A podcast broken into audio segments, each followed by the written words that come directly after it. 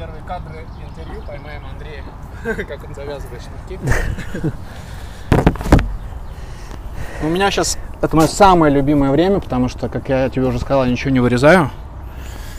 Глупо тебя спрашивать, первое ли это твое интервью. Я прекрасно знаю, что нет. Ну, у меня их так много было, как ты думаешь. Слушай, все, что можно было найти на просторах интернета, я думаю, я нашел. Ну да, это два, два с половиной. Прежде чем мы начнем, тебе есть что сказать?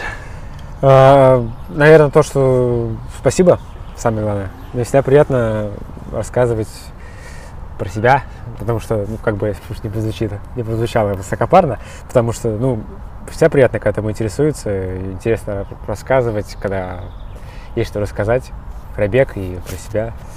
Вот, поэтому спасибо за приглашение. Спасибо, что пришел, но мы сейчас к этому перейдем. По доброй традиции. Три, два, один. Всем привет!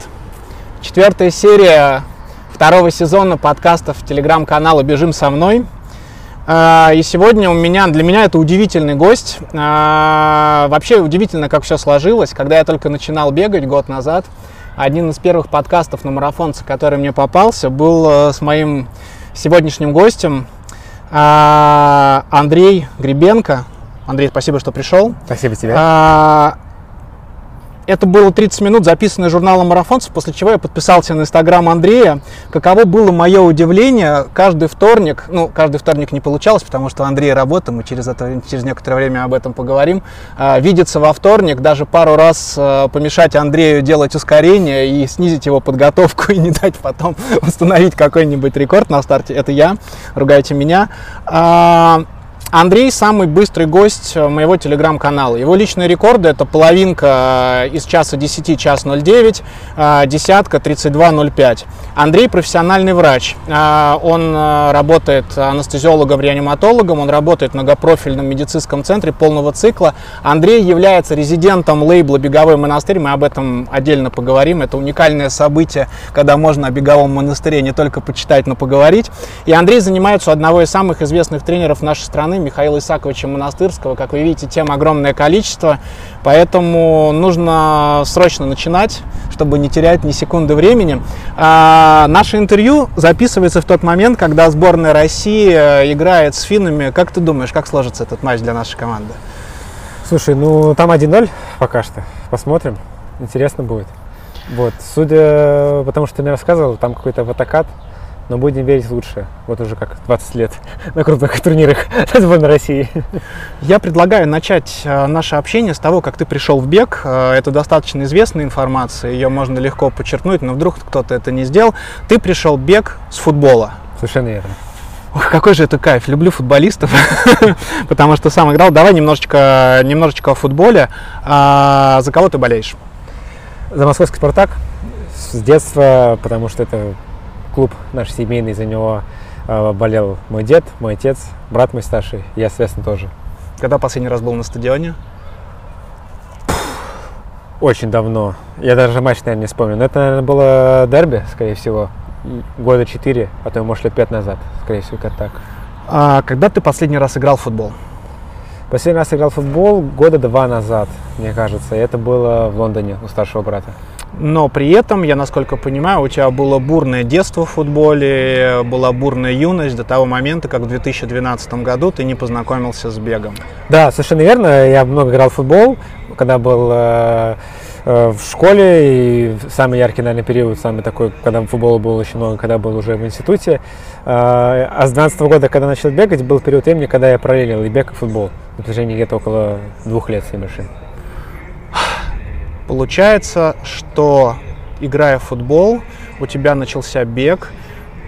Андрей, как так? Футболисты не любят бегать, по себе э, сужу. Вот как получилось так, что ты решил одеть кроссовки? Вообще, что были за первые кроссовки, когда ты бежал в 2012 году, и ты вышел на свою пробежку? Это были обычные casual Nike, модель же не помню. Вот. Э, я помню, тогда зарегистрировался на забег, на 5-километровый забег, который называется «Величие в каждом». Это был забег в рамках подготовки к одному из первых ран Москву. Это было здесь, уже никак, где мы с тобой находимся.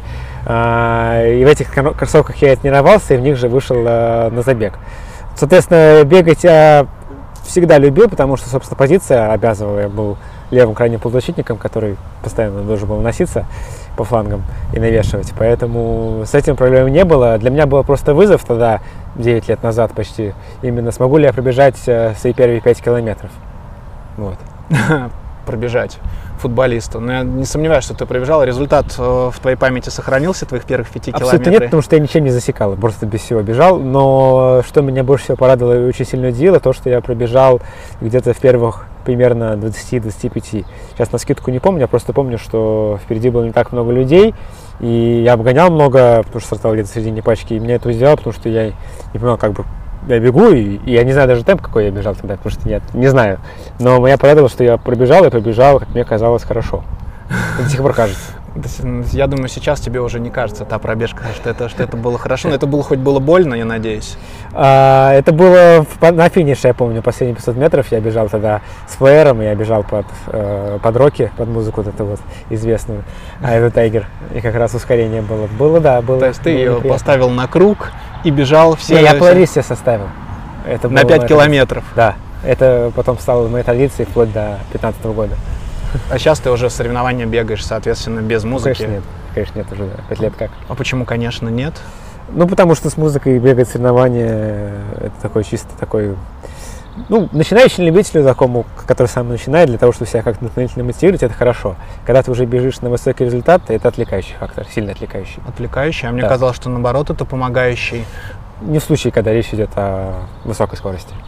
Слушай, хорошо, а как же, э, например, в разных инстаграмах типа Rocket Science и в том же самом Raining Magazine писали, что э, музыка, особенно ритмичная музыка, является как бы таким дополнительным допингом для спортсмена, чтобы бежать быстрее, и поэтому она даже запрещена на официальных соревнованиях с точки зрения результата. То есть те люди, которые планируют свой результат, чтобы его зафиксировали, они не могут бежать в наушниках. Я понимаю, что твой результат, конечно, 1.09 это очень круто, но с точки зрения э, мира в любом случае он бы не сильно котировался. Ну, Ну, с точки зрения, ну, то есть именно всех Ну, конечно, результатов. Понятно, конечно, среди любителей ты бы был бы одним из лучших, но а, без му- ты говоришь, что без музыки э, легче, а все говорят наоборот, что... Ну, потому что а, те- когда говорят о том, что музыка помогает, никто не упоминает темп, на каком она помогает. В определенном темпе она начинает уже мешать.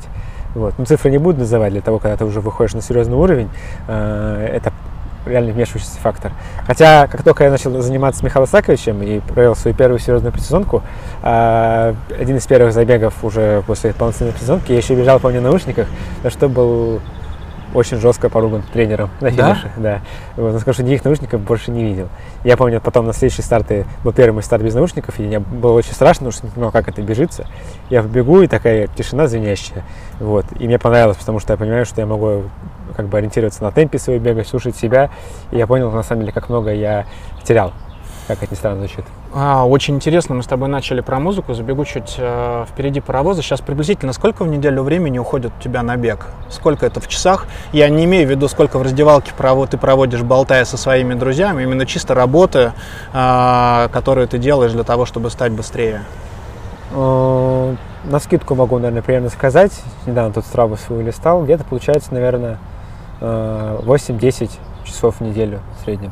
Мгм, 8-10 часов в неделю. а Да, если иногда бы, если бы у тебя была бы нормированная работа, я думаю, это было бы больше. У меня нормированная сейчас работа, мне грех жаловаться. Я сейчас работаю именно в таком э, очень плановом режиме, в отличие от того, как я работал еще пару лет назад, когда был городской скоротмощной больнице работал. Поэтому как раз время для тренировок у меня сейчас достаточно. Отлично. 8-10 часов, э, 7-10 часов. Но в любом случае у тебя есть длительные, которые ты бегаешь по 2 часа, они же есть явно. Есть, ну они быстрее, быстрее получается двух часов. Ну, отлично. Ты в них тоже бежишь без наушников? Да. Ну, то есть, смотри, тут важный момент. На тренировках, на каких-то кроссах а, я иногда чередую. Тут многое зависит от моего настроения, я сам подбираю. А, когда-то мне хочется бежать без наушников, когда-то я себе специально бегу без наушников длительные, о том, чтобы именно как раз чуть-чуть сильно не приучать, потому что, как ты правильно сказал, музыка подстегивает дополнительно. А, чаще всего э, на тренировках, на кроссах, на обычных, я не, не беру скоростные. Я бегаю с наушниками, с музыкой, да, с- подкасты слушаю. Что звучит в ушах Андрея Гребенко во время пробежки? Я очень люблю подкасты э, электронной музыки, я очень люблю «Чувство ритма» Самира Кулиева, подкаст известный «Мегаполис FM», «Nora and Pure». радио, радио такое есть, тоже подкаст. В общем, электронная музыка, это прям она иногда делает тренировки просто как полет. Какой стиль электронной музыки? Ой, э, разные на самом деле. Начиная от спокойного такого эмбиента, да, и заканчивая таким техно, драм н бейсом с такими басами. Не услышал свой любимый Гоатранс, типа Таламаски. Ну, ну да ладно. Не знаком. А, ничего, ничего страшного, я тебе скину потом ссылочку. А, скажи, пожалуйста, ты рос в спортивной семье? Я рос в спортивной семье, я считаю, да. Несмотря на то, что у меня никто профессиональным спортом не занимался, тем не менее у меня всегда был пример и старшего брата перед глазами, и отец мой занимался альпинизмом в молодости, вот. Поэтому примеры спорта у меня все время были перед глазами. Двенадцатый год, ты пробежал свои 5 километров и дальше продолжил бегать. Можешь объяснить сейчас по прошествии времени, почему это произошло? Почему ты не продолжил играть в футбол, а именно продолжил бегать? Ну, мне понравилось э, ощущение, понравилось вот это, когда я пробежал эти 5 километров, мне захотелось пробежать, как любому начинающему любителю всегда, история в этом плане банальная, 10 э, километров, а потом еще больше, еще больше. Соответственно, осенью 2012 года у меня появился мой первый чехол для iPhone на руку, и я начал более-менее регулярные пробежки, и как раз э, пробежал 10 километров от Ран Москву, вот, потом мне захотелось еще через месяц полумарафон пробежать, это был один из первых осенних громов, я его пробежал. Вот. А потом э, в дальнейшем подряд хаотично участвовал в, в, в разных забегах, тогда их не очень много в Москве было на тот момент, ну, почти во всем подряд, в чем можно было. И, естественно, когда появился э, марафон, московский марафон, тогда он только-только организовывался, еще это называлось не беговым сообществом, московский марафон, я решил, то, что моя цель будет пробежать э, осенью 2013 года московский марафон. И начал, начал к нему, так называемо, готовиться. По книжке? Нет, без всяких книжек, без всего. Никаких литератур тогда не было, я не знал вообще. Даже, ну сколько ты километров бегал в неделю, что перед первым своим марафоном? 40-50. Вполне. Какой результат был на марафоне? 3 часа 29 минут. Мне бы так пробежать. Слушай, почему твой инстаграм называется Джон Твист? На самом деле, а, это если видео будет смотреть вот Дима Егоров, который у тебя был в предыдущем подкасте, он скажет просто, боже мой, опять эта история. Довольно часто меня спрашивают. Дима, потерпи. Часто спрашивают, но на самом деле история идет с детства. И, конечно же, связана с футболом. Uh, история связана с тем, что когда мы с братом были маленькие, мне было 6-7, ему, соответственно, 10-11, uh, нам uh, привезли из США друг отца футболки двух американских команд, именно которые американских футбол, то есть регби, оно же. Одна называлась New York Giants, другая New York Jets такая да, зеленая-черная была, это моя, и у него синенькая. И мы э, в деревне у бабушки, нас каждое лето туда отправляли в детстве, э, мы там устроили свой собственный футбольный турнир, где были две основные команды Jets и Giants, и мы еще придумали еще шесть команд, э, придумали туда вымышленных игроков в эти команды, чтобы было интереснее играть, и проводили эти турниры, играли как раз сезоны. Вот. А я когда придумал игроков, в свою команду. Э, у меня был основной бомбардир, который я в своем воображении нарисовал. Я его назвал Джон Оливер Твист видимо, где-то видел, может быть, корешок Чарльза Диккенса в Ливертвисте или еще чего-то. Э, ну вот на познательном уровне так назвал, я себе представил, что это такой э, блондин э, длинноволосый, который бегает, сложив хвостик волосы. И он левоногий тоже был, под 18 номером, и он был основным бомбардиром. Потом время шло, я этот турнир продолжил играть вымышленный, там моя фантазия, бурная фантазия раскачалась до там, двух дивизионов этих, я кучу игроков придумывал, свои трансферы проводил, в общем, жил в таком собственном футбольном мире, потому что болел футболом. А, но Джон Твист, Джон Лер Твист все время был со мной, и когда а, я играл в футбол, я свою активную карьеру проводил, я все время брал, во-первых, 18 номер, всех, всех командах. А во-вторых, там, где можно было не писать э, свою фамилию, не обязательно было свою фамилию, я все время брал ник Твист. Вот. Чаще всего у меня на латине все написано сзади твист. Ну и, собственно, когда Инстаграм только появился, и я на нем зарегистрировался, у меня как-то других мыслей, кроме как назвать Джон Твист, я и не было, поэтому я сразу так назвал, и до сих пор так и есть. Прикольная история. Я да. просто, когда готовился к интервью, искал, что это может быть такое, гуглил. Конечно, Оливер Твист преобладал, но история действительно да, да, да, да. прикольная, это кайф. Спасибо. А, вернемся к твоим пробежкам. Когда в твою жизнь пришел первый тренер? А, мой первый тренер пришел ко мне э, где-то, наверное, э, дай бог памяти, это был, по-моему, это был 14 год, если не ошибаюсь. То есть через два года после того, как ты начал более-менее 14 система- систематически бегать. 14-15, я просто помню, что я выиграл локальный забег благотворительный, был такой Smile Run, ребята организовывали очень так душевный в Измайловском парке. Я его выиграл, это был 10 километров забег. И там э, был э, тренер, который меня позвал тренироваться к нему. В нашем, в Измайлово, в нашем районе это было. И я в нем недолго потренировался, суммарно так получилось. Сначала три месяца, потом был перерыв, потом еще месяца два. Вот так, то есть там так, очень так, очень все очень было так. Вот. Мы с ним немножко не сошлись с характерами, но тем не менее я ему очень благодарен, потому что он мне совершил революцию в голове, показал, что можно делать скоростные работы для того, чтобы зайцев. До этого я не знал, что такое вообще существует в беге, условно говоря, потому что опять такой никакой информации не было. Но вот Анатолию Михайловичу Иванькову, я могу как бы сказать, как его зовут, я благодарен, потому что он э, с ними начал делать свои первые подобия скоростных работ. Вот. Но потом мы с ним так разошлись, ну, остались друзьями все равно. Сколько у тебя до того, как ты пришел э, к Михаилу Исаковичу, сколько у тебя тренеров вообще? Ты Да вот поменял? только, собственно, Анатолий Михайлович был. Вот этот кусочек небольшой. Потом э, год был перерыв, когда я сам продолжал бегать. И потом, э, собственно, я пришел к Михаилу Ну, то есть, получа- то, есть, то, то есть получается, что ты э, большую часть времени до Михаила Исаковича вообще занимался сам. Да, конечно, конечно. Когда ты понял, что тебе не хватает знаний, и ты начал черпать их из литературы? Вообще, когда у тебя, когда ты познакомился с такими словами, как Лидьярд, МПК, Фиджеральд? Я, может быть, скажу крамольную вещь, но я не знакомился и... Не собираешься. И, и- и- и не читал, да. Я знаю, конечно, что такое Зярт, и тем более знаю, что такое МПК, да, в большей степени даже как врач. Э, Но вместе с тем э, э, литературу не читал, не изучал, и э, у меня как бы результаты росли, росли, росли, а в какой момент, конечно, они застопорились, но основной мой как бы приход к тренеру заключался в том, что э, я на тот момент знал, кто такой Михаил Сакович, потому что Искандер появился на горизонте, и он появился буквально из ниоткуда на тот момент. Э, Тогда Сергей Зарянов правил в беговом сообществе, в беговой тусовке, да, а он пришел и, что называется, сразу сходу Зарянова обогнал, и еще так прям громко обогнал, быстро обошел. И он тогда в интервью сказал э, Runners, э, о том, что его тренер Михаил Сакович монастырский. Потом прошло какой-то период времени, наверное, где-то полгода. И э, Катя Моисеева, которая основала RunLab, клуб, клуб RunLab, сказала, что вот э, она приглашает Михаила Саковича монастырского. Я когда узнал об этом, подумал, что, блин, это мой шанс. Нельзя его упускать, надо обязательно в эту группу попасть, надо стремиться. Очень захотелось под руководством тренироваться, потому что подумал, блин, это же тот самый Михаил Сакович, который я Андрею читал.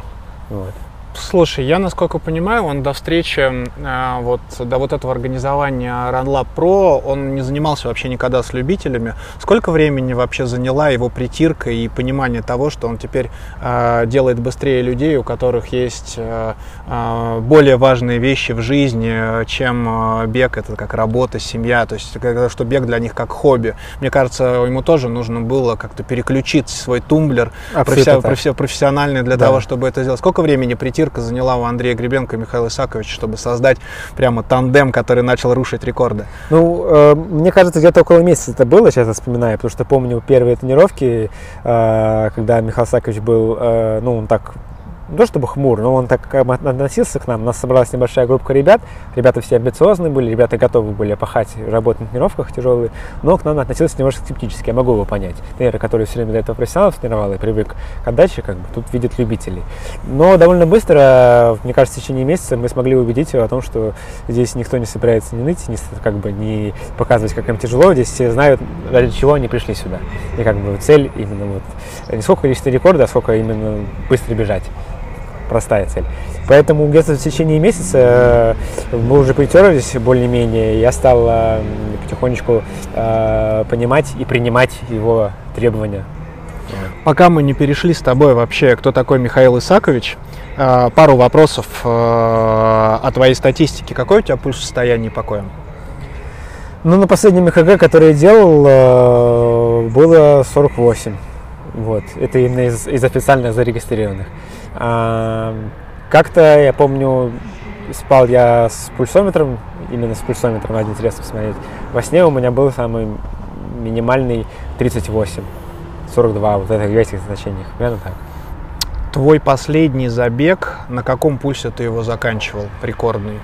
Ой, я без пульсометра бегаю очень давно уже. И последний забег, когда я бежал с пульсометром, это было лет пять назад, наверное, паркран. Максимально 210 у меня был на финише. О май гад, был. Не знаю, насколько можно верить показаниям пульсометра, но по ощущениям, наверное, так оно и было, потому что сердце я чувствовал где-то около КДК примерно. Да, да, да, да, да, знакомое. У меня, конечно, 210 не было, у меня было 196,6, но знакомое ощущение, когда ты во время бега не можешь голову повернуть направо и влево. Э, ты только себя Какой там, уга- да. уговариваешь шаг сделать следующий. Конечно, конечно, да. Это я понимаю.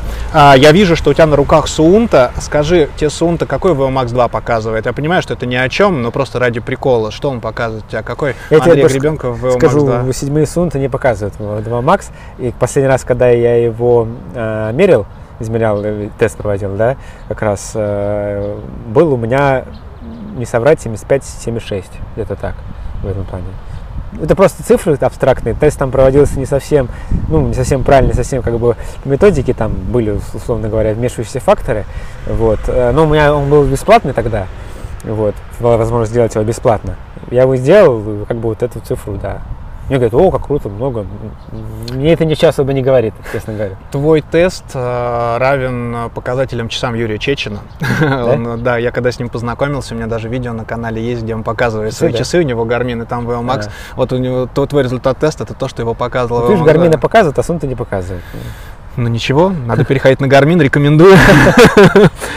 А, Михаил Исакович Монастырский. Прежде чем мы начнем о нем говорить, охарактеризуй его максимум двумя словами. А, Двумя словами. Хороший, хороший вопрос очень.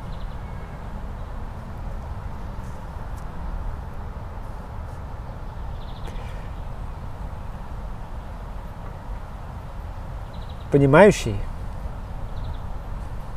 и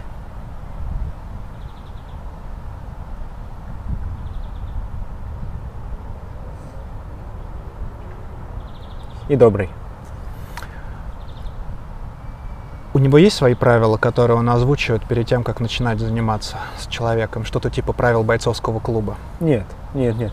Михаил Сакович, мне кажется, э, ну, у меня не так много тренеров было, но просто именно по опыту общения с ребятами, с различными, да, я очень Михаил Сакович нетипичный тренер в понимании, вот как тренер, казалось бы, вот его возраста, да, такого э, солидного, и вот, казалось бы, со всеми определенными советскими методиками там, и так далее. Э, он в этом плане очень не- не- в хорошем смысле этого слова. У него правил нету, вот. э, общение с ним иногда такое бывает не- сп- специфическое, опять-таки в хорошем плане. Никогда он ничего не озвучил. И даже новичкам сейчас не озвучиваю, те, кто к ним приходит. А, у него есть а, что-то типа теста, как он сначала смотрит на человека, типа вот первой тренировки. Вот тренера, у которого я занимаюсь, у него первая тренировка в манеже всегда 12 по 200 через 200, и он смотрит, как человек их кладет. Есть что-то такое, типа теста монастырского? Я помню, был, э, когда приходил, он нам сказал, помню, э, я бегал у него 7 по 200 или 8 по 200. Сейчас уже не помню, не суть важно. Но бегал, я бегал эти по 200. Все эти по 200 я на тот момент тогда, мне казалось, что надо сейчас выложиться просто до рогом в пол. И когда я сделал, тяжело дыша к нему подошел, он так с меня сходительно смотрит, он говорит, э, он такой говорит, типа, а я ему до этого сказал, просто про бэкграунд, про результаты, про первого тренера. Он его, естественно, конечно, знал, вот Антон Михайлович Ванько, он сказал, у Ванько тренировался, сразу вижу. Ну, к тому, что он имел в виду, сказал, что вот, и, типа вот его школа. Не знаю, что он имел в виду, на самом деле, так и до конца я не знаю, но, видимо, он какую-то методику вот увидел. Может Вот. быть, и он не знает, что он имел в виду в тот момент. Может, ну, может быть, может быть, это было сказано с такой, как бы, э, с легкой хитрецой, как это часто у него бывает. Сейчас фирменной, фирменной его чертой. Но в тот момент я не знал, как реагировать. Вот. Он вообще а, скуп на похвалу. Да. То есть, если он хвалит, значит, ты выпрыгнул выше, Да, г- да. выше Но головы. тебе- я тебе больше скажу, я человек везучий, меня он хвалит гораздо больше, чем он хвалит ребят, если брать среднестатистически. Возможно, потому что, невозможно даже, а потому что, я это скажу именно в утверждающей форме, потому что он очень хороший психолог, на мой взгляд. Вот. И потому что не раз уже я замечал, как э, он э, грамотно со мной работал психологически еще. Может быть, сам того не замечая, может быть, как бы так получалось опосредованно, но он мне очень много раз помогал именно психологически в правильном То есть, полу- то, то есть получается, он работает не просто написал тебе план в WhatsApp, условно говоря, а потом посмотрел картинки, которые ты ему прислал, написал тебе молодец. То есть это реальное живое общение. Ты, например, Да. можешь ему во время интервью сейчас позвонить и задать какой-то вопрос? Какая вероятность, что он снимет трубку и с тобой поговорит? Вот, конечно, конечно могу. Ну, то есть... э, Абсолютно, да. Потому, потому что, опять-таки, специфика Михаила Саакашевича заключается в том, что он не пишет план вообще. Ты не знаешь свои тренировки до тех пор, пока ты не пришел на скоростную тренировку по вторникам, пятницам, и не размялся, не сделал СБУ. Вот ты сделал СБУ, ты подходишь, ты только тогда получаешь тренировку. Если только ты получаешь тренировку, если ты дистанционно занимаешься, ты в отпуске, или ты не можешь делать как бы вместе с группой, да, то тогда ты пишешь ему, и тогда он э, пишет тебе тренировку, только в таком случае. Я в манеже обратил внимание, что перед каждой тренировкой вы делаете достаточно серьезную СБУ э, на, на той стометровке, более дальний от входа, где всегда располагается ваша группа. А, я как человек новый в беге, для меня после СБУ не то что бегать, жить-то не хочется. Ну вот, а я смотрю, вы размялись, а потом как зажгли. Э, Делать СБУ перед тренировками, э, я понимаю, что у тебя был до этого один только тренер, это ноу-хау монастырского с точки зрения любителей или предыдущего тренера, то вы тоже перед каждой скоростной тренировкой делали СБУ? Да нет, конечно, это очень распространенная вещь у многих тренеров. И у, у моего первого тренера, Антона Михайловича, мы то же самое делали.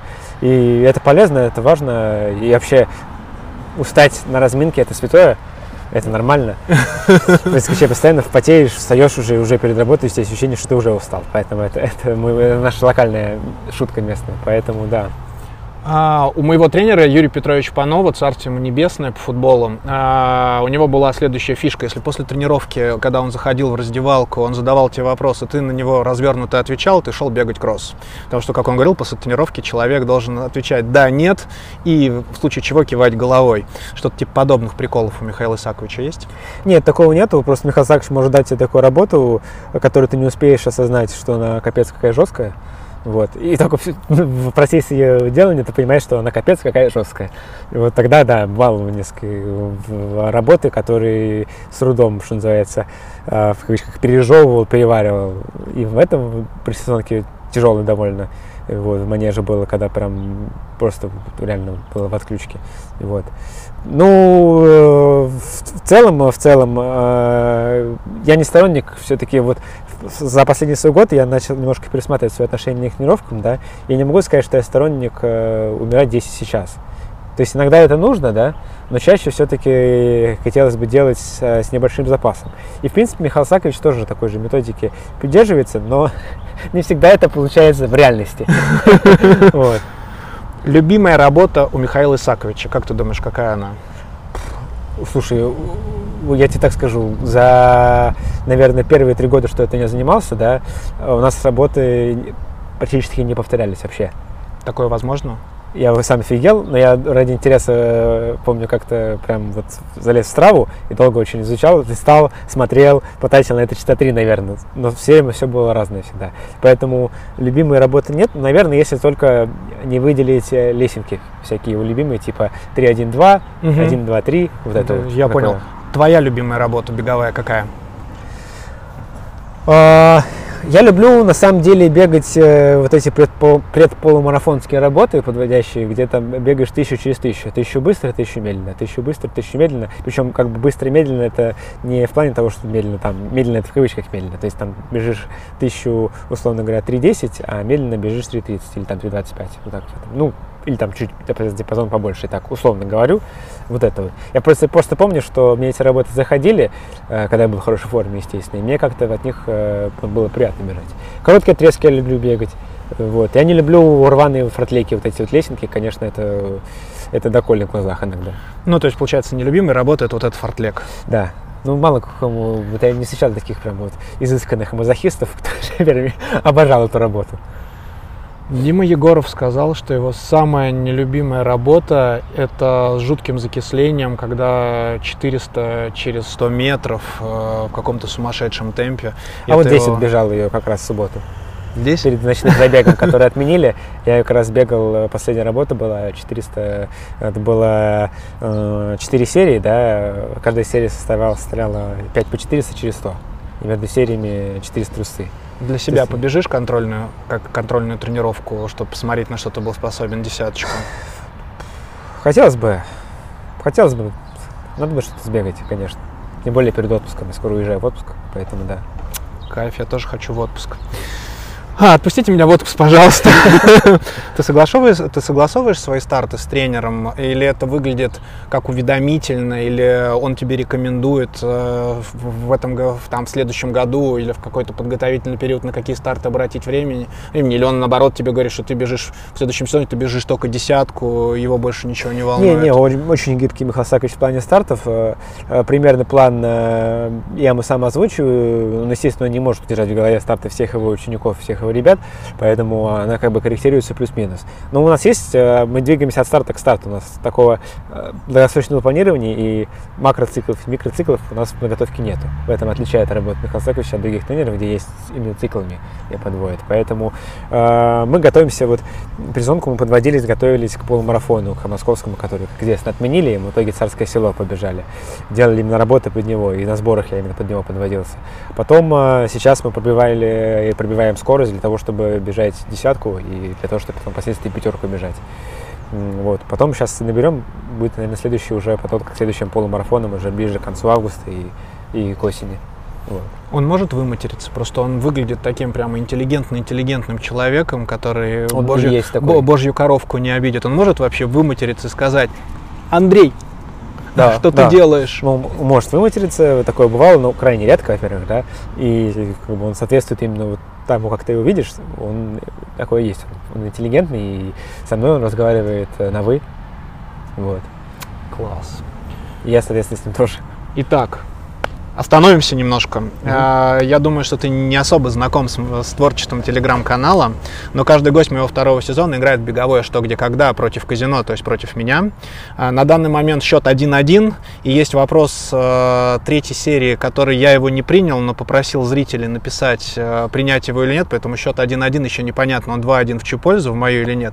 Так что у тебя есть сейчас шанс фактически сделать его либо 2-1 в пользу гостей канала, либо в пользу казино. Готов? Давай. Интересно. А, господин Гребенко, как вы думаете, бегуны любят выпить? Мне кажется, да. А как вы думаете, господин Гребенко, какой любимый алкогольный напиток бегунов? Мне кажется, пиво. Выпито, естественно.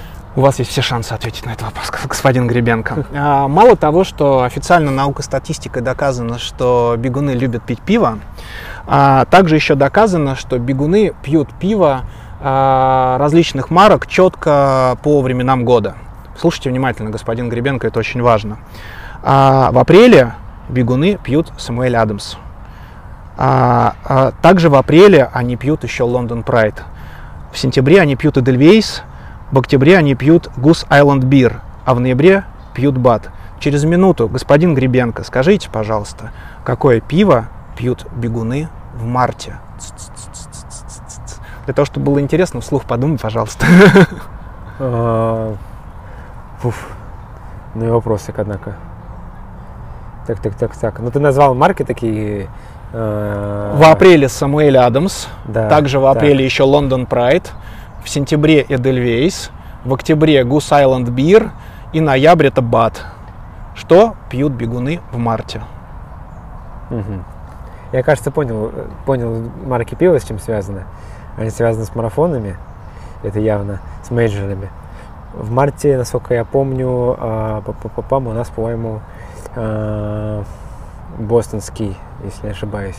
Или он в апреле в начале. Там Бостон и Токио, они рядом друг с другом близко очень. То есть это какая-то марка пива либо бостонская, американская, да, либо японская. Я вот вообще не знаю ни, ни бостонских или американских. А, а Бат ты уже назвал, по-моему, да, говорил? Бат? В ноябре, в ноябре. В ноябре Бат, это Нью-Йорк. А Бостон, блин, а ну, что-то либо Бостон, либо Япония. 5 секунд. это может быть. Четыре. А, Три. Блин, классный два, вопрос, хороший вопрос. Один. Бэм! Господин Гребенко, ваш ответ. А, ну, окей, пусть будет э, японское пиво. Блин, я его хоть тебе не помню одного марку японского пива. Не нужно других слов. Счет 2-1 в пользу гостей казино. Это Асахи, японское пиво. Действительно, вопрос был связан с мейджорами. Асахи, А, в, марте, э, в марте проходит э, токийский марафон. Его спонсор многолетний это Асахи. Красава, счет 2-1. Поз- Поздравляю. Спасибо, А, что читал, потому что марку японского пива я бы вот так вот. Асахи, да, вот сейчас ты сказал, вспомнил, так бы не А вспомнил. я их две знаю, Саппоро и Асахи. Других их, э, других их даже, не э, даже, даже не знаю. Будет повод тебя угостить. А, скажи мне, пожалуйста, дорогой мой гость, что такое резидент лейбла «Беговой монастырь»? Так, так у Андрея написано в Инстаграме, просто звучит немножко странно, лейбл «Беговой монастырь». Почему ты так...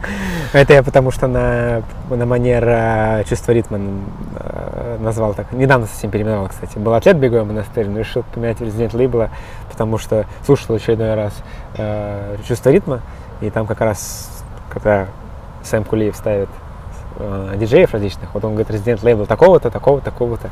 Я подумал, блин, резидент лейбл, классно звучит. Надо себе написать резидент лейбла.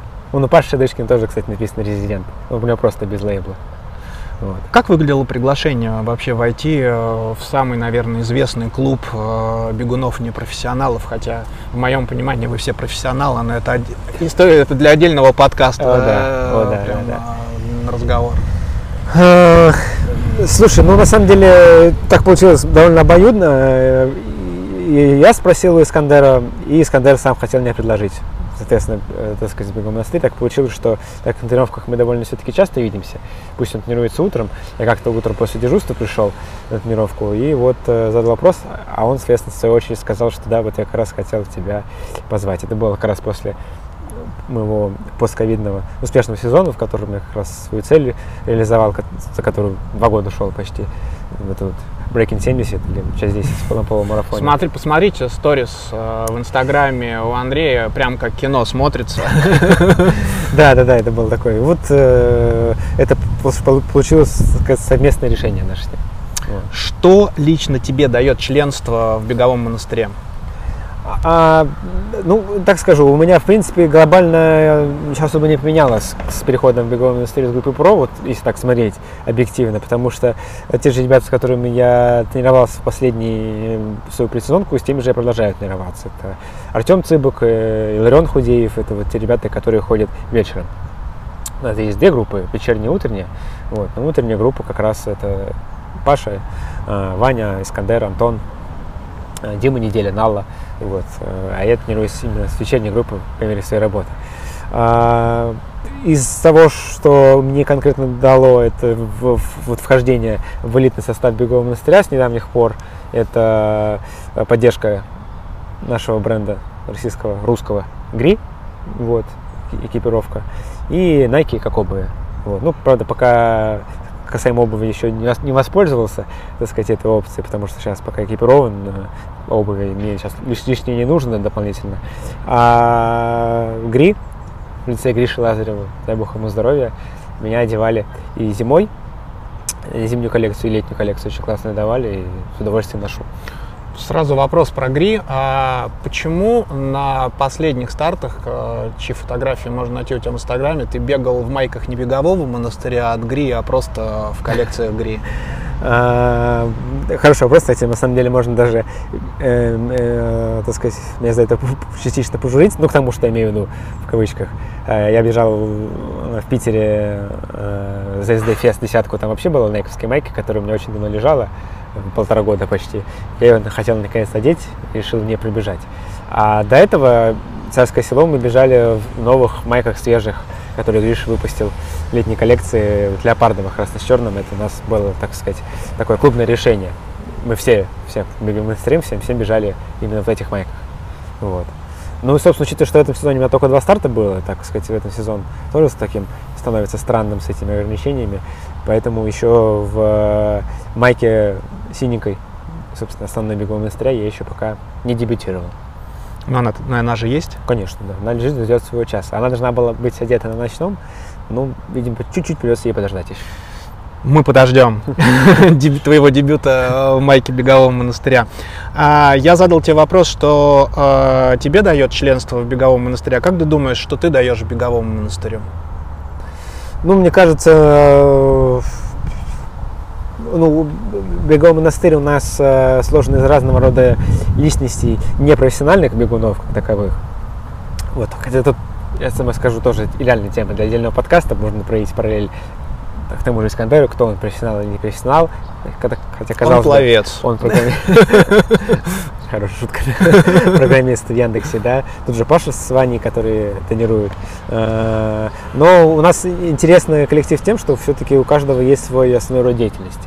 Вот э, я врач, мне кажется, довольно интересная, любопытная история, потому что э, врачей бегущих, ну, объективно на моем уровне я не знаю, бег, бегущих врачей я знаю, а вот именно на моем уровне бегущих я не знаю. Поэтому мне кажется, э, вот это этим я даю монастырю, как бы, условно говоря, свой, э, изюминку, свой, свою изюминку, свой бэкграунд, можно так сказать.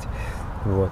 Ты прямо снял у меня вопрос, он у меня в конце был, знаешь ли ты хоть одного работника медицинского учреждения, который бежит быстрее, чем ты? Я, я знаю, когда просто э, листал, смотрел, э, я даже не помню, как я на это вышел, то ли смотрел про бостонский марафон что-то, то ли еще чего-то, случайно обнаружил врача, и один только не знаю, действует ли действующий он врач ли, или он сейчас профессиональный бегун. Он ирландец сам, он э, хирург, вот, и он э, на марафон у него личный рекорд 2.08. Вот, он в олимпийской сборной Ирландии. Да, неплохо. Да, да, да. И вот я подкаст с ним так и не прослушал, у меня где-то там в избранном валяется. Вот, мне было бы интересно послушать его историю, как он это совмещал с работой в Великобритании, учитывая, что я представляю себе, как там работа устроена, так на стажировку сам ездил. И это довольно впечатляющая история. Вот. Пожелаю тебе когда-нибудь добиться того, что будешь самым быстробегающим врачом в мире. Ой, спасибо. Дай бог, дай бог, что так сложилось. Сейчас мы с тобой сыграем маленькую игру. Помоги мне, пожалуйста. Я буду тебе называть членов э, бегового монастыря, а ты должен быстро, не думая, двумя словами их охарактеризовать. Попробуем? Понял, давай. Искандер. Э, хитрый. А, Адышкин. Э, серьезный. Э, Парфенов. Веселый. Худеев. Длинный. Неделин. А, худой. Не знаю, так так говорить. Быстро. А, Фарид. А, феноменальный, опытный. Слэш. Джаз. Безумный. Слободкиным. Э, скромная. Алла. Фу.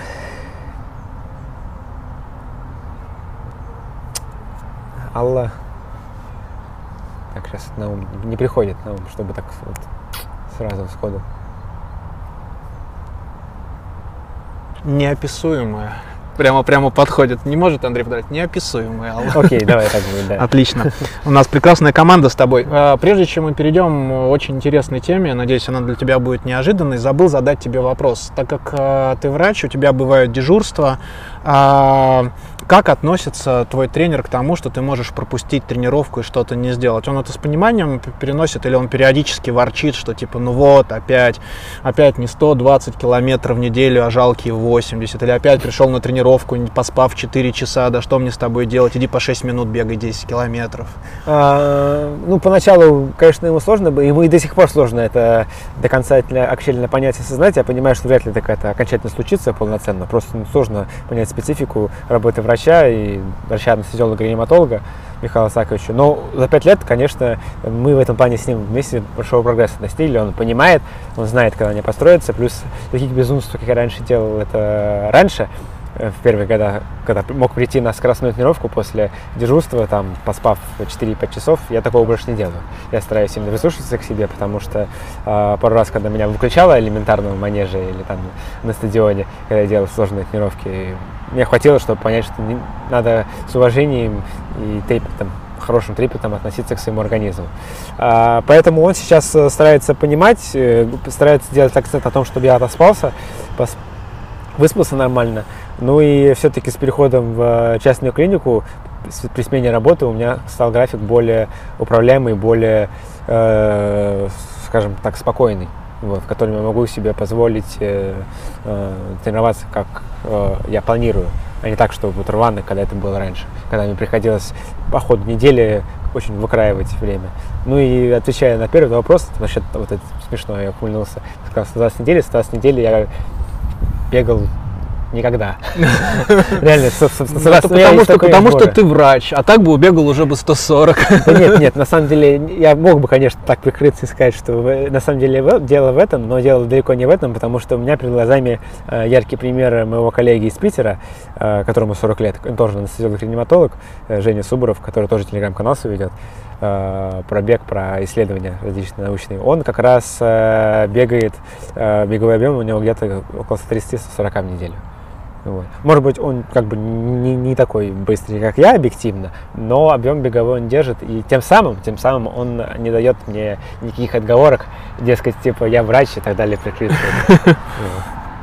Что для тебя бег? А, это борьба против людей или борьба против самого себя? Для меня бег – это часть жизни, наверное.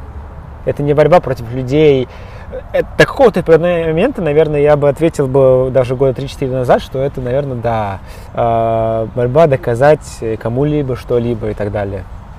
Э, сейчас в большей степени это именно посмотреть, где, где, где мой предел. Хотя, в принципе, э, я примерно понимаю уже сейчас, где мой предел, до чего я могу как бы дойти, и стараюсь к этому относиться спокойно, потому что понимаю, что э, я и так очень много вкладываюсь в бег, вот. И вот эта тонкая грань, тонкий баланс, его очень сложно э, держать. Периодически это в одну сторону бывает, то в другую сторону, имею в виду, слишком много бегу, слишком мало бегу. И вот эта постоянная балансировка, от нее, конечно, устаешь. Поэтому для меня бег это просто часть жизни, это мое хобби, без которого мне трудно. Это, как я часто повторяю, и мне кажется, наиболее точную характеристику я в последние годы нашел, это мой, так сказать, рабочий фильтр. То есть через него я пропускаю э, какие-то рабочие трудности, тяжелые моральные моменты, которые связаны с моей работой. То есть тем самым он мне помогает существовать. Вот. Ты перед стартами хорошо спишь? А, смотря какие. Смотря какие. А, если это очень ответственные старты, а, плохо. Бывает плохо ворочаюсь. Я могу, то есть ложусь, ложусь поздно и представляю, визуализирую, как буду бежать иногда.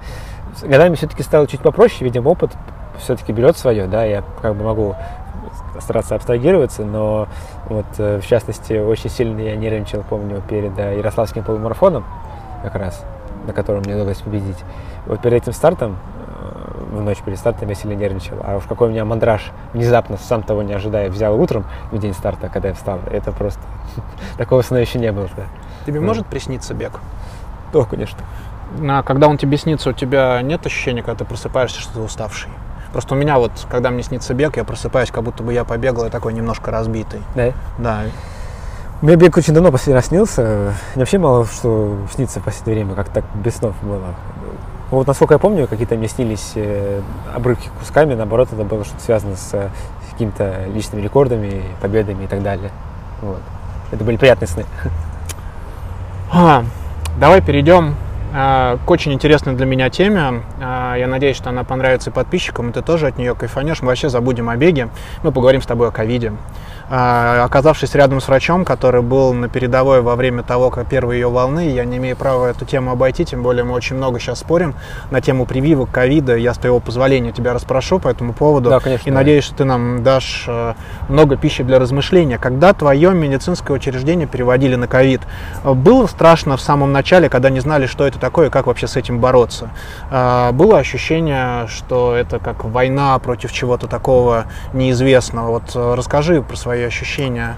Так, конечно, откровенно честно скажу, было страшно, потому что это реально было неизвестно. Я помню, как я смотрел, э, как в Нью-Йорке развивается пандемия, читал э, Евгений Пинелис, это довольно известный врач в медицинском сообществе, и даже за его за пределами Фейсбуке его читал, русский врач, и он писал, как пандемия набирает оборот в Нью-Йорке, как она становится бесконтрольной, и понимая все изъяны, скажем так, нашей, нашего здравоохранения, э, я понимал, что вот сейчас, сейчас еще немножко, как буквально пару недель, да, и все это придет к нам. И уже к тому моменту все отменяли все старты, уже все, уже, уже жизнь, я понимал, что будет меняться. И были, конечно, фатальные мысли, что она изменится навсегда. И вот мы открылись, помню, на ковид, этих сизых, показывали, как СИЗ одевать. И на первое дежурство я ехал, и, помню, придевался в СИЗ.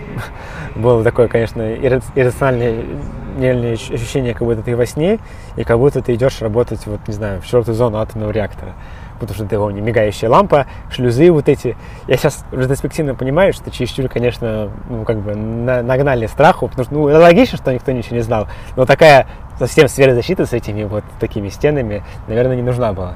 Но тогда вот эта вся обстановка, и то, как ты одеваешь сис, и как тебя закутывают, и потом все щели заклеивают лейкопластырем, знаешь, вот ты в этот кокон погружаешься и идешь. Это, конечно, да, угнетает. Но достаточно было первое дежурство подежурить, да, чтобы понять, что на самом деле, э, ну, страшного как бы ничего нет, что это интересный вызов, интересный челлендж, можно сказать. Вот. И потом, когда ты приходишь, начинаешь работать, да, ты начинаешь забывать обо всем, ты просто работаешь там. Вот. Поэтому в дальнейшем потом все это дело рутинизировалось. И за те два месяца с Костиком, что наша клиника поработала на ковиде, совсем ничего по сравнению с тем, с чем работают мои коллеги в других городских больницах. А, в целом, э, вот именно под конец работы уже ковид настолько надоел, он сейчас надоел, но именно работать с ним, потому что один ковид, примерно одно и то же самое, протоколы примерно одни и те же самые, и процесс у нас был более контролируемый в нашей клинике, потому что у нас в клинике к нам поступали больные либо по ДМС, либо за наличный расчет. Вот, поэтому э, у нас не было такого хаоса и потока, как это было в большинстве городских больниц, где прям скорые выстраивались. Такого не было. То есть мы реанимацию на вторые сутки уже заполнили все полностью, все семь человек лежали. Но э, в целом э, наша небольшая клиника, наше небольшое отделение очень сложно работало, что придавало уверенности и как бы контролируемости лечебному процессу. Так ли страшен ковид? И приведу тебе пример. Вот у меня антитела. А, когда я болел, я пытался проанализировать, я не могу ответить на этот вопрос. А, я, начиная с октября прошлого года, на нагрузке где-то 70-80 километров в неделю бега, ничего не пропускал. У меня не было даже кашля, насморга. То есть, по сути, получается, что я переболел, постоянно бегаю и тренируюсь. То есть, э, на... мне кажется, что он не страшен. Прав ли я или нет, скажи, как врач вообще, страшен он или нет?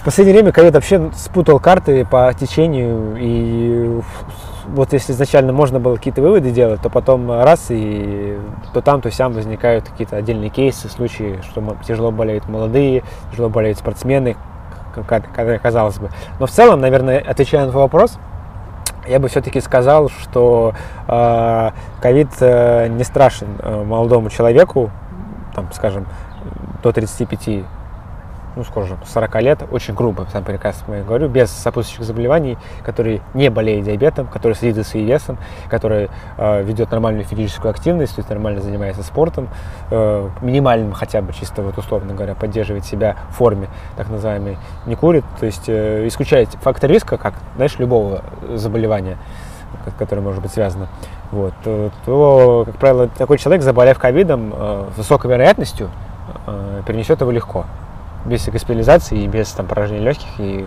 уж тем более такому человеку не стоит э, бросаться пить антибиотики или кровообрежающие, или еще что-то, что сейчас повально делают у нас.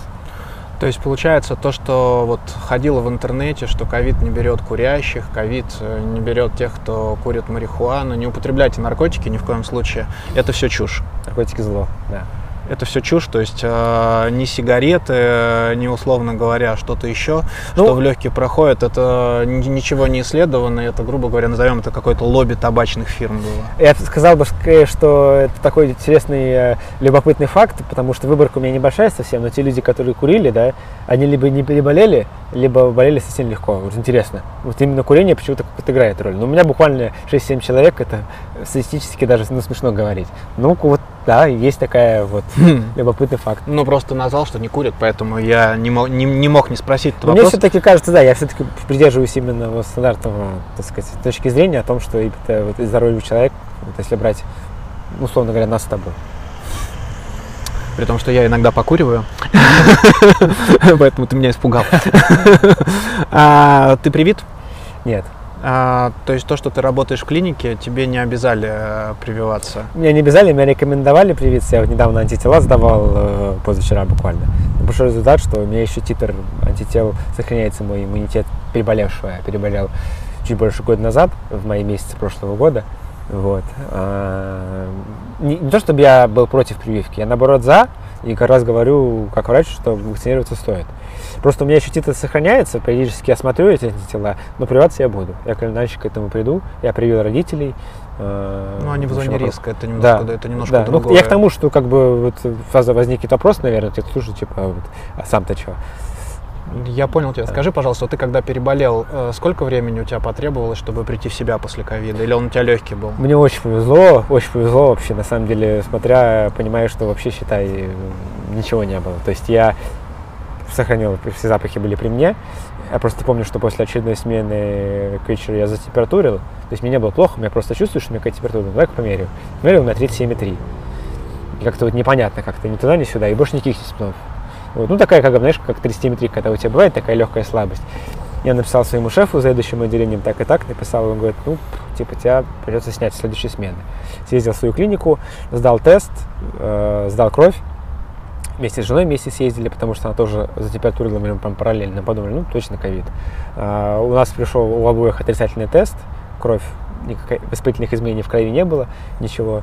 Еще, помню, пару дней э, я потемпературил, и меня заведующий спросил, ну что, как, как себя чувствуешь?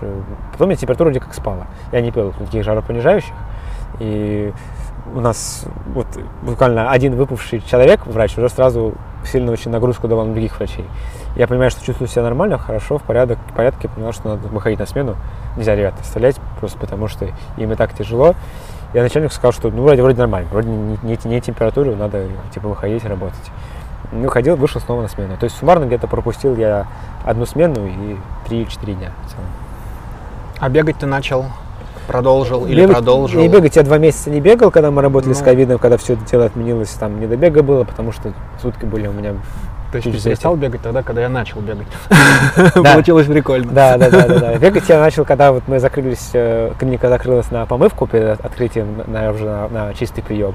И у нас был э, отпуск освещен э, на неделю я взял. Как раз мы поехали с женой в Питер, и туда вот я возобновил тренировки. А, скажи, пожалуйста, ты немножко уже затронул эту тему, но тем не менее все равно еще раз задам этот вопрос.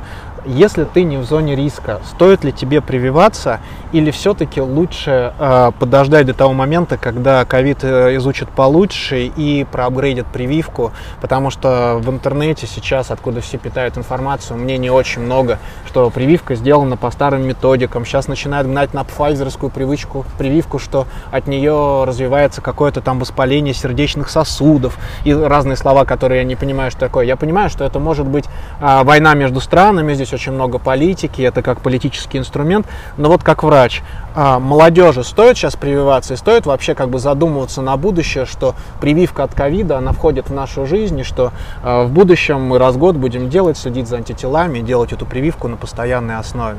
Я считаю, прививаться надо. У нас э, исконно в стране никогда особо прививкам не доверяли, вот, за редким исключением. И сейчас катастрофически мало людей прививается. Смотреть недавно смотрел, по статистике, по-моему, 47 место в мире занимаем по прививкам, по, именно по проценту видим. Э, третья волна вовсю идет. Частично, как бы, как бы мы не говорили, с чем это может быть связано, там, с мероприятиями, с открытыми и так далее, но явно не хватает у нас иммунитета, еще и пошла и третья волна, это взрывной рост. Поэтому я думаю, что э, прививаться надо, и я бы рекомендовал прививаться. Тем более, что спутник Ви все-таки э, ну, довольно неплохая вакцина, насколько вот она сейчас может из всех. Все-таки недаром э, Lancet, журнал такой с большой репутацией, уважаемый, опубликовал данные были эффективности. Да, но тем не менее ее нигде не признают, к сожалению. Да, и, и вопрос согласен. вообще, и еще вопрос, ну это политическое, понятно. Согласен, это обратная сторона, что нигде не признают. Да, да. это обра- обратная согласен, сторона. Согласен. А, мой последний вопрос, прежде чем мы перейдем с тобой к эстафете. Ты еще не знаешь, что это такое, но это тоже, поверь мне, будет прикольно.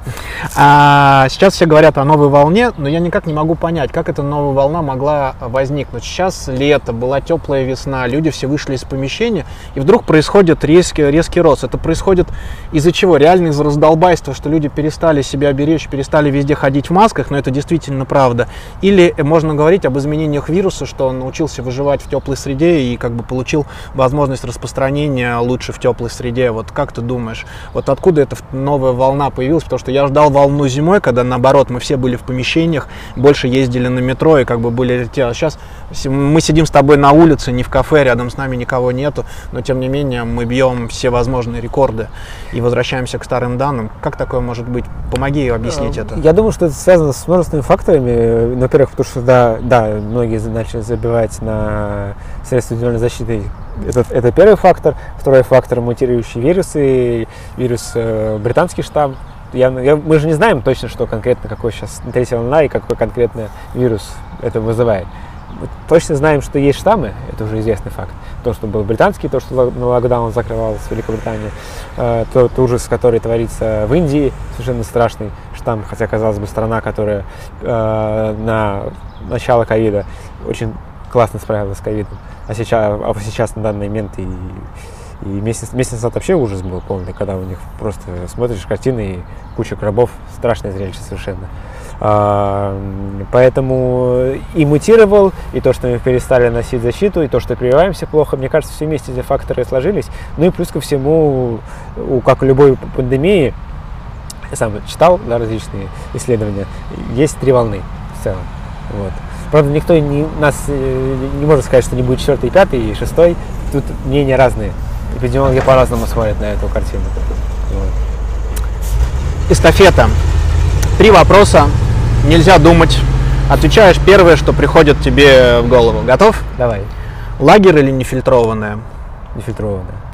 Если бы ты выступал на шоу «Голос», какую песню бы ты выбрал для своего выступления?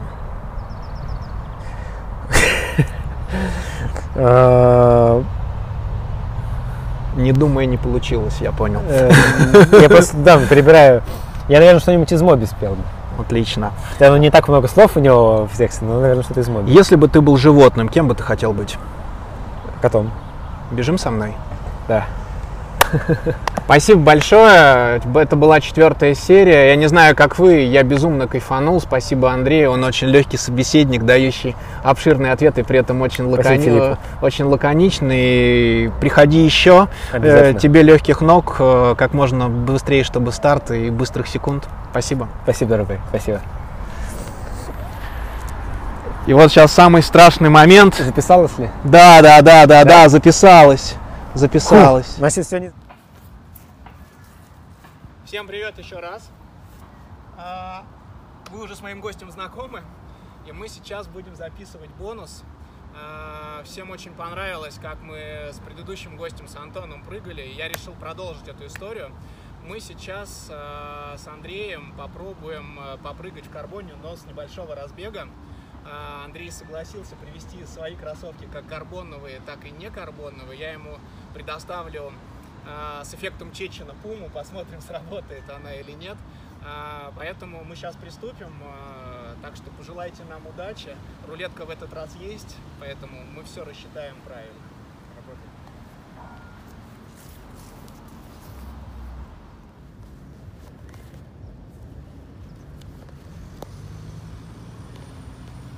Это что ты сейчас такое одеваешь? Это я одеваю 4 модельку. Еще одни Next есть, но решил 4 Кайф.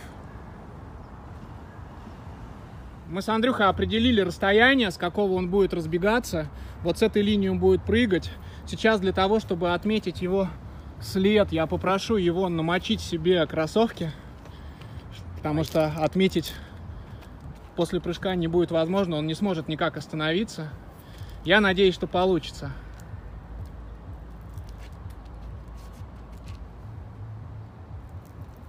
Беговой кайф.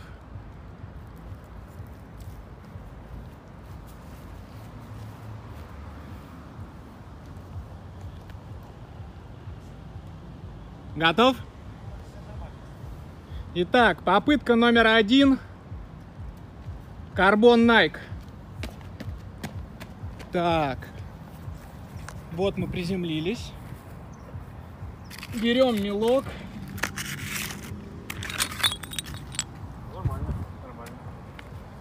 берем, подержи. Давай. Оп. Опа. Это был next.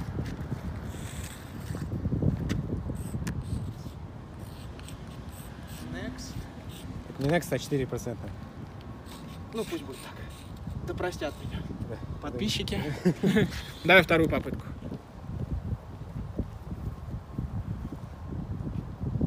Вторая попытка в четырех процентах.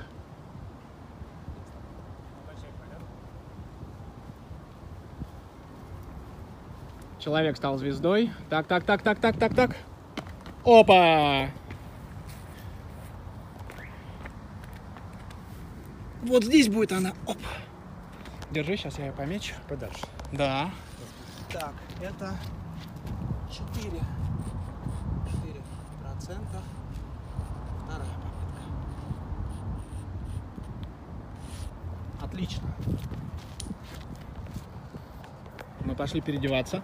Так, change, да. Ну, пума тебе чуть-чуть будет великовато. Ну, Она 10 с половиной, но тебе стелька сделает свое дело. Ну да, по размеру нас съедаешь. Сейчас проверим эффект Чечена. Естественно, конечно. Да, без него.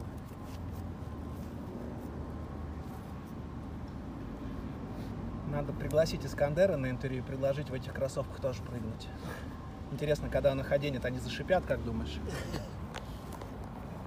Значит, пихаться.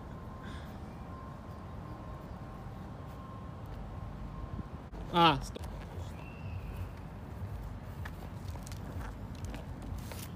Надеюсь, они с меня не слетят.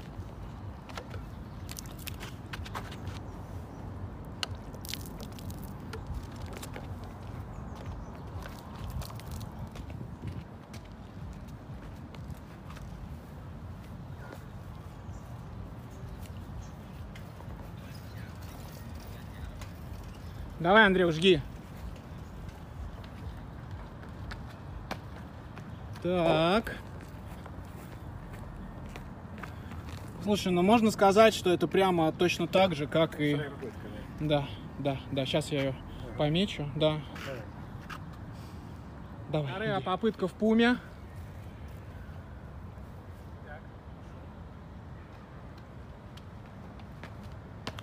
Не, ну она однозначно была хуже. Мы ее даже не будем помещать. Ну. Но по ощущениям скажи, как тебе тяжелее в них было прыгать? Да, тяжелее, тяжелее. Но объективно. Ну, не знаю, может, конечно, я думаю, на самом деле, потому что стелька и потому что размер минимум. Как-то так. Я привык, карбон у меня садится прям по ноге. Но, тем не менее, реально тяжелее. Но при этом хочу сказать, что результат-то плюс-минус-то такой же получился. Ну да. Такой же. Ну хорошо, дай ставочку. Сумеешь в обычных кроссовках перепрыгать хваленый карбон? А попробую. Давай. А, вот мне кажется, в них я бы улетел бы Дальше? вообще, мне кажется, за это отметки. Потому что я их тестил на дорожке в Ронлабе. У них вот прям под стороной части такой перекат. Если толкнуться, мне кажется, и напряжение. Я просто у Пумы даже не чувствую пластину эту. Может, потому что я продавить не могу. Размер, наверное, Может потому быть, что не размер, то твой. я не- как бы не ощущаю, где. Я просто чувствую. Но это, конечно, Да. не вопрос. Итак, не карбон. Сейчас, прикинь, докажем, что обычные кроссовки это круто. Круче, чем карбон, и продадим это все в Nike за миллион долларов. Ну, карбон вообще как бы узкоспециализированный обувь для быстрого бега. Так, я побежал, чтобы заснять этот первую попытку. Итак, Пегасусы 37 попытка номер один.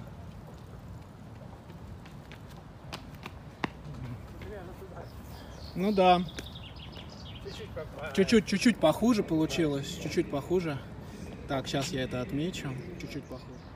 Последняя попытка мучения для Андрюхи с моей стороны. Давай, не подведи. Опа! Опа, ну вы посмотрите, ничего себе он улучшил результат. В итоге получилось, что нет разницы между карбоном и не карбоном. Ты знаешь, я так и думал, например. Ну а как же хваленый толчок, что нам продают маркетологи? Ну, толчок тут, понимаешь, тут, все-таки, мне кажется, выборка такая. Мы тут с тобой смотрим один маленький прыжок. То ли дело, если мы с тобой сравнили бы, ну, так, конечно, в motion, как на сбоку, если смотреть, по дорожке, если прибежали, мне кажется, видно было бы объективнее. Ну, вот на мой чисто субъективный взгляд.